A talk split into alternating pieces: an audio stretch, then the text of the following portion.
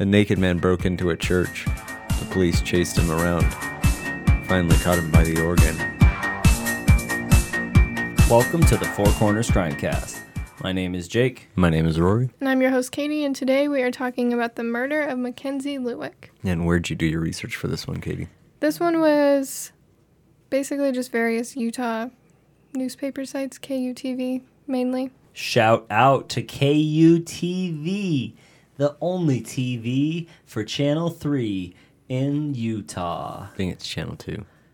Well, I tried. Actually, I don't remember. It's been a long time. Could be 3. And uh, where are we going for this one, Katie? This one is in Salt Lake City, Utah. Ooh, I know some of those those grounds. Rory's stomping grounds. You want to go ahead and start us off, Katie? Mackenzie Lueck was born in El Segundo, California, a small beach town home to around 16,000 people. Uh, a tribe called Quest left their wallet there. Their their famous hit song is "I left my wallet in El Segundo." No. I don't listen to them, so I don't know. Wow. Mackenzie had three brothers, one older and two younger. She was raised a Mormon and had a happy, carefree childhood. I feel like happiness is relative to Mormons, though, because they don't actually ever get to experience anything that really could bring you happiness. I don't know. If ignorance is bliss, then I'm sure there are plenty of happy Mormons. I guess. They just think that it's like fun to spend the whole fucking week with your family. Idiots. Stupid. During high school, she was a part of the swim and water polo teams, as well as helping form a group for breast cancer awareness. What exactly is water polo? Polo, but you're in water and there's no horses. As her graduation date approached, Mackenzie knew that she wanted to attend college somewhere outside of El Segundo. Somewhere like 60 times larger, maybe? Although she had many friends and a loving family, Mackenzie felt it was time for her to begin branching out and experiencing new things. Like makeup and carbonated beverages. When she graduated in 2014, she decided to attend the University of Utah in Salt Lake City. She majored in pre nursing and kinesiology and joined the Alpha Chi Omega sorority. Friendships began to blossom, and she attended most of the sorority social events and participated in charity work for domestic violence awareness. Like any other college student, Mackenzie enjoyed going to bars and having the occasional drink. By the time she'd moved to Salt Lake City, she'd stopped attending church and no longer practiced Mormonism. She had tasted a little bit of freedom. Don't the Mormon kids get to go off for like a week or something and be he- like heathens every time? You think of the Amish? They, the Mormons do that too, don't they? Roar? It's uh, Rumspringa in the Amish community. In the Mormon community, it's called. Uh, Ditch the Joseph. it's just called college. They all they all just dick around and stuff. I don't Plus, know. all Mormon they do girls are not sluts, actually. right? They actually do not do that. There Yeah, is that's no just the Amish. one week off. That's just the Amish, and I think it's a year off. I'm not 100 percent positive, but So the Mormons don't get to take, you know, like go out and party. Technically, sure they do. do, do they still let them come back and be Mormons? Still? Sure they do. They welcome them back. I'm pretty sure it takes a lot to get kicked out of your church, doesn't Um, it? Not really. You have to be if you're a young girl. All you have to do is be molested, and then you get excommunicated. Ah, because that's your fault. Mm-hmm. Always. Mackenzie also began dating, having two serious boyfriends before 2019 when she began dating casually. She was close with her friends in Utah and California, but stayed busy attending class, participating in her sorority, and working, so it wasn't every day that they would hear from her. In June of 2019, Mackenzie's grandmother passed away, who she was close with. Mackenzie flew to California to attend her funeral, leaving the evening of the 16th. At 2 a.m. on June 17th, Mackenzie texted her mother to let her know that she had landed at Salt Lake International Airport safely. At 2:09, Mackenzie deplanes and collects her luggage, then books a ride via Lyft at 2:42. Her destination was set for Hatch Park, located in North Salt Lake, and she was dropped off at 3 a.m. The best part about, well, not the best part. There's no best part about a crime, but the crimes that happen in the, you know, recent times. There's all this technology. So all this stuff that when we were watching CSI when we were kids, and we were like, if only they had a tracker in their pocket. The Lyft driver watched as Mackenzie got into the car of another person who was waiting for her at the park. He told detectives she did not appear to be distressed in any way and seemed to know the person that picked her up. After she was dropped off, Mackenzie disappeared. No one heard from her or saw her, and after three days, she was reported missing to the Salt Lake City police. Her friends assumed that she'd just been off the grid after her return from California because she was upset and mourning the loss of her grandmother. After her family failed to get into contact with her, she was reported missing. Off the grid, what was she like a hippie and she would just like ditch her cell phone and go live in the woods? Sometimes you just don't want to text people back. For four days, police did basically nothing, claiming that there was no reason to believe that Mackenzie was in any sort of danger. So that's like a week that she's been missing already at this point? Mm-hmm. By the 24th, after watching her friends post missing person flyers and attempt to find her themselves, they stepped up the investigation, opening a tip line and searching Mackenzie's phone records. Finally. They let the people do all the legwork. Basically, yeah, they did not do a good investigation. Hey, are we out of ink? Yeah, we're still out of ink. Put off that uh, missing person search for a couple days so the family prints up their own flyers. They discovered that she had agreed to meet a man named Ayoola Ajay at Hatch Park on June 17th when she went missing. The two had been in contact since 2018 when they met on a website called Seeking Arrangement. The website boasts that they provide relationships, quote unquote, on your terms. Their mission statement reads, quote, Seeking Arrangement delivers a new way for relationships to form and grow. Sugar babies and sugar daddies or mamas both get what they want when they want it. What do the sugar mamas want? They want Sex and wanna- companionship. shower you in gifts, wear you like a coat. Like a mink coat? Yeah. Because I've heard of sugar daddies, and I've even heard of sugar babies, but I didn't know there were sugar mamas. According to her friends, no one knew Mackenzie had been active on Seeking Arrangement. So was Ayoola a poser daddy? Did he really have the sugar, or was he just coming in with the salt? For your typical sugar daddy, he was not, I guess, like fitting of the stereotype. He was young. He was poor. he was, yes, he didn't have a lot of money. I don't know exactly like what his net worth was. I don't know if he had enough to actually like have a sugar baby, but based on his careers, he did not. And he was also only 31, which is young to be out seeking sugar babies. Usually it's older men who are retired and Did he have salt and pepper hair? no, it was just black. I'm trying to think. Having a sugar baby would be so exhausting.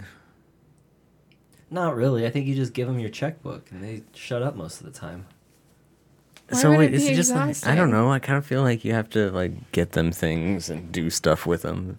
Like That's the literally the whole point. Like think- you wouldn't seek out a sugar baby unless you wanted to do those things. oh well, that sounds really exhausting and not then don't be a sugar daddy. I don't want to be a sugar. daddy. I want to be a sugar boy. Someone that gets gets, Rory gets needs a sugar mommy. yeah. so the whole point is that you are seeking companionship and you have the money to basically pay Pay for someone- companionship. yes, so you pay someone who's also looking for financial support and that likes expensive things. You pay them to go out, you buy them gifts, you take them on like lavish vacations, and then in turn, you have arm candy and usually there's sex, but sex is not a requirement. There are some sugar baby, sugar daddy situations where no sex is ever exchanged. So, Those Yeah. guys are incels. You know a lot about sugar babying, Katie. I mean, I had to research this episode, so Sure, sure. So if I were to go to the website right now, I wouldn't find your profile. no. baby profile. Okay. Where do I go to sign up for this? It's seeking.com, right? Mm, okay. Ayoola Ajay was born in Nigeria but held a green card allowing him to live and work in the U.S. He attended the University of Utah off and on before he was eventually barred from returning to campus for problems with his visa and apparently stealing an iPad. Real sugar daddy type stuff right there. In 2015, he was allowed to return but never graduated. Ajay worked briefly for the Army National Guard before bouncing around between positions at high profile tech companies. oh, tech daddy. He was also an author of a book titled Forge Identity. An author daddy. He's just book daddy. No, he was not. He could be any of those other things except for an author. Why is that? because he's horrible at writing, apparently. The plot summary reads Ezekiel was almost 15 when he witnessed a gruesome murder. An angry mob burned his neighbor alive in the street, and the man died at his feet. Sadly, it was not the last time he witnessed such horror. With his well respected father as a guide and mentor, Ezekiel saw this death, then a death much closer to home when he found a loved one was killed in the same brutal, terrifying way 50 feet from him, and he could do nothing to stop it. Staggering to recover from these severe traumas, he finds relief and joy in meeting his first love, becomes embroiled in grand theft, and experiences heartbreaking betrayal. Ezekiel must decide if he will join the ranks of a criminal mastermind or fight to escape the tyranny that has surrounded his young life, or even beat them at their own game. When trust is lost, can he even trust himself? All right, I'm good on that book. I feel like you didn't do it justice. Because I was laughing halfway through it. You need some more uh, conviction in your voice when you read something so profoundly written. I It's know. just- Uh, Do you? Okay, so is this just his life story? No, none of this happened to him. Oh, He did this. he wrote the book. He wrote the book and then he murdered and burned someone alive, but he did not have Well, any we'll of this get- happen to him. So it's been pulled from Amazon since Mackenzie's murder, but it's still listed on Goodreads, which is basically a Book review site. yeah, you just review books and But apparently, to get on there, you don't have to be a good read. All you have to have done is write a book. Yeah, basically. And most of them are now just one star. This guy is a literal murderer. But there's a couple that are actual reviews, and these people all apparently won this book in a Goodreads giveaway in exchange for reviewing it. So these are what they think. So the first one, quote, the sheer number of inconsistencies, spelling, and grammar mistakes make this book impossible to read because they are such a huge distraction. Quote, this was awful, convoluted, and messy. It seemed as though many parts were written with speech to text with many autocorrect errors. It requires serious editing, but I'm not sure even a good editor can put this in good shape. So obviously his right his career as an author did not continue after this one.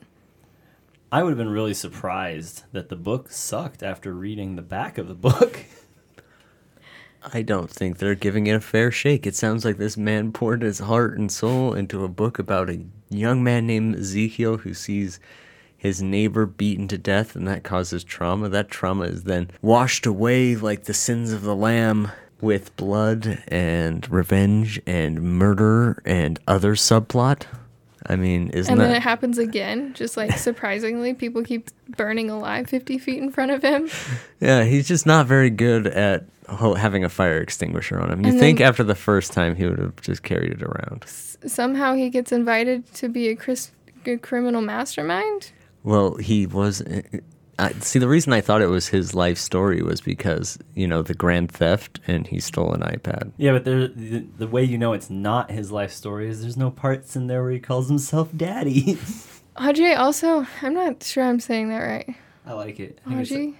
a- a- Ajay? Ajay. Everyone said it differently in all of the news. So there's a NFL running back who spells his name like that, and they call him Ajay. Ajay. Try that. Yep. He also just went by AJ. I can call him AJ. We'll just call him Anal Justice because that's probably what he's getting these days. Hey, good old anal justice. You're sentenced to four years of anal justice. Ajay also had a few run ins with the law. He's accused of rape in 2014, but charges against him were eventually dropped. In March of 2018, he met a woman on a dating app and invited her to his home. As the two watched television on his couch, Ajay began forcefully kissing and touching her. When she attempted to get away, he pinned her down and bit her three times. And she lived to tell this story. Yes. Luckily for her, because most, like, 9 out of 13 vampire bites end in death. well, she was only bit three times, so she got six more. You get 9 bites.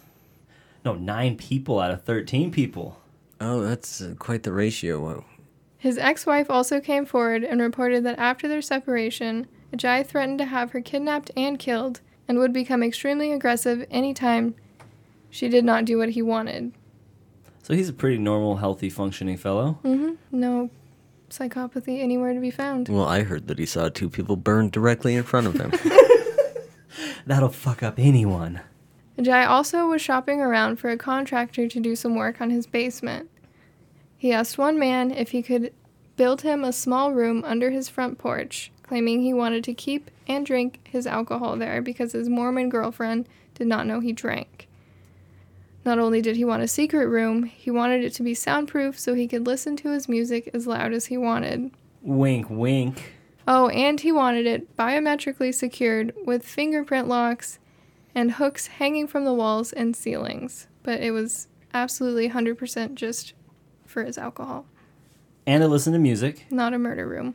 And to hang entire deer carcasses from the ceiling and walls.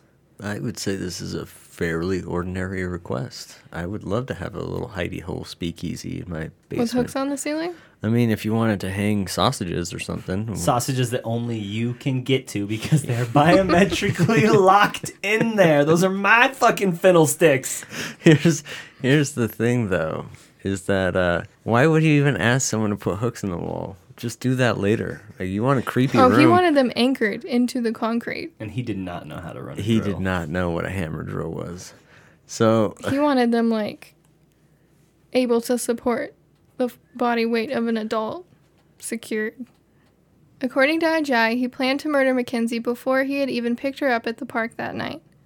Before he left his home, he had turned off his security camera system so there would be no proof she had been there. Once they were inside, he zip tied her hands behind her back and strangled her with his hands, a rope, and a belt. So she went into his house uh, willingly. willingly, Mm-hmm. and then like she thought they were just there to hang out, drink some wine, whatever, whatever, and then he just attacked her. Basically, yeah. From what I saw, some sources that said that the two had known each other. I mean, they've known each other since 2018. They've been talking, but I don't know if they'd ever actually hung out before. Some places said they had, some places did not mention it.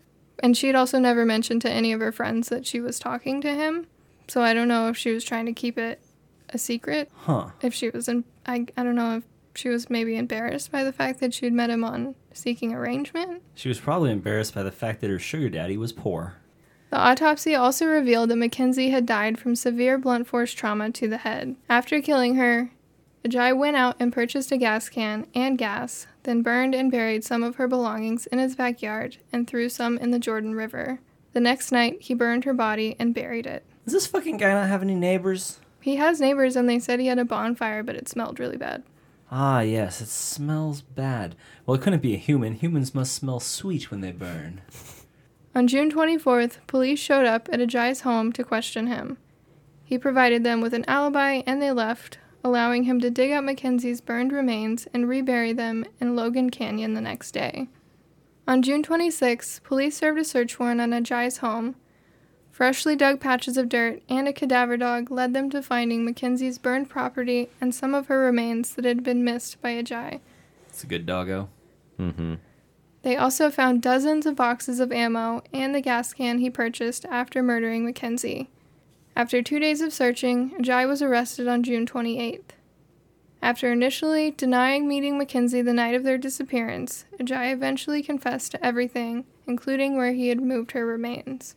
How long did he stick to his guns before he caved in to the pressure and spilled his guts? I'm not sure exactly how long the interrogation was because I couldn't actually find it, but I think it was only like overnight. He changed his mind. So much overwhelming evidence. They probably came at him with that. Like, listen, we have her body remains burnt in your backyard. We have her property found by dogs in your backyard. And all of his phone records of him talking to her. Yeah, you're going away forever. During the continued search for evidence, police discovered child pornography saved to Ajay's computer, all depicting children between 4 and 8 years old. He was charged with 19 counts of sexual exploitation of a minor, the first degree murder of Mackenzie Lueck, and the desecration of her body, along with the 2018 kidnapping and sexual abuse of the woman he met on a dating app The dating app was the one that he, um, when he took her to the house and bit her, basically. yeah, yeah, he vampired out on her. On October 7th, 2020, Ajay pled guilty to first degree murder, desecration of a body, and second degree forcible sexual abuse. He was given life without parole for Mackenzie's murder, plus five years for burning her body, and 1 to 15 years for forcible sexual abuse. He's currently housed in Utah State Prison. So Utah doesn't have the death penalty? I think they do actually. I would think Mormons would be okay with frying some non-Mormons. So, When you plead out, you escape the death penalty. Yeah. That's the whole point of pleading guilty to murder is so you don't you aren't sentenced to death. Why would you ever plead out so that you have to go spend your time incarcerated after you are a child pornographer and a young girl murderer? Seems like you're just asking for many, many years of uh, AJ. More than likely he's in protective custody. So he's not getting He's the not AJ. attacked. And he also they dropped the child pornography charges in exchange for him pleading guilty to everything else. Realistically, it's possible that no one knows about it since it's not in any sort of like legal record. If you went to prison, I don't know if it'd be on his paperwork, but you're supposed to carry that around like your passport. So if anybody ever checks you, you can show them your paperwork.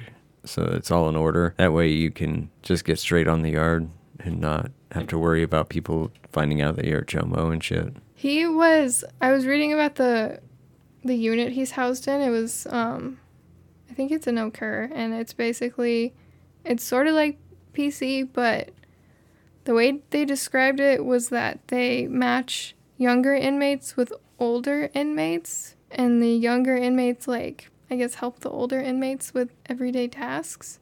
And I think in exchange they are in like a PC and type environment. Hmm. That's Which- weird. I mean, I would not, if I was in prison, I wouldn't want a ch- child pornographer murderer helping me with anything ever. Yeah. Is that is that gonna do it for us this week, Katie? That is it, yep. Fuck that guy. Yeah, fuck this guy. All right, guys, if you have any questions, comments, or concerns, feel free to send us an email at fourcornerscrimecast at gmail.com. That's F O U R cornerscrimecast at gmail.com. You can find us on Facebook at facebook.com forward slash Four Corners Crimecast, on Instagram at Four Corners Crimecast, on Twitter at Four Corners Cast, and at Four Corners Crimecast.tumblr.com. And don't forget to give us a rate and review on Apple Podcasts. Follow us on Spotify. Go to our website, fourcornerscrimecast.com. You get episode list. You can tell us episode you want to hear. You can get a sticker for free from our merch store. Put Bingo Bango in the shopping cart. Pow pow. Get it for free. If you guys need to find a sugar mommy or a sugar daddy or a sugar baby, try somewhere besides seeking arrangements. I think there's got to be a more reputable.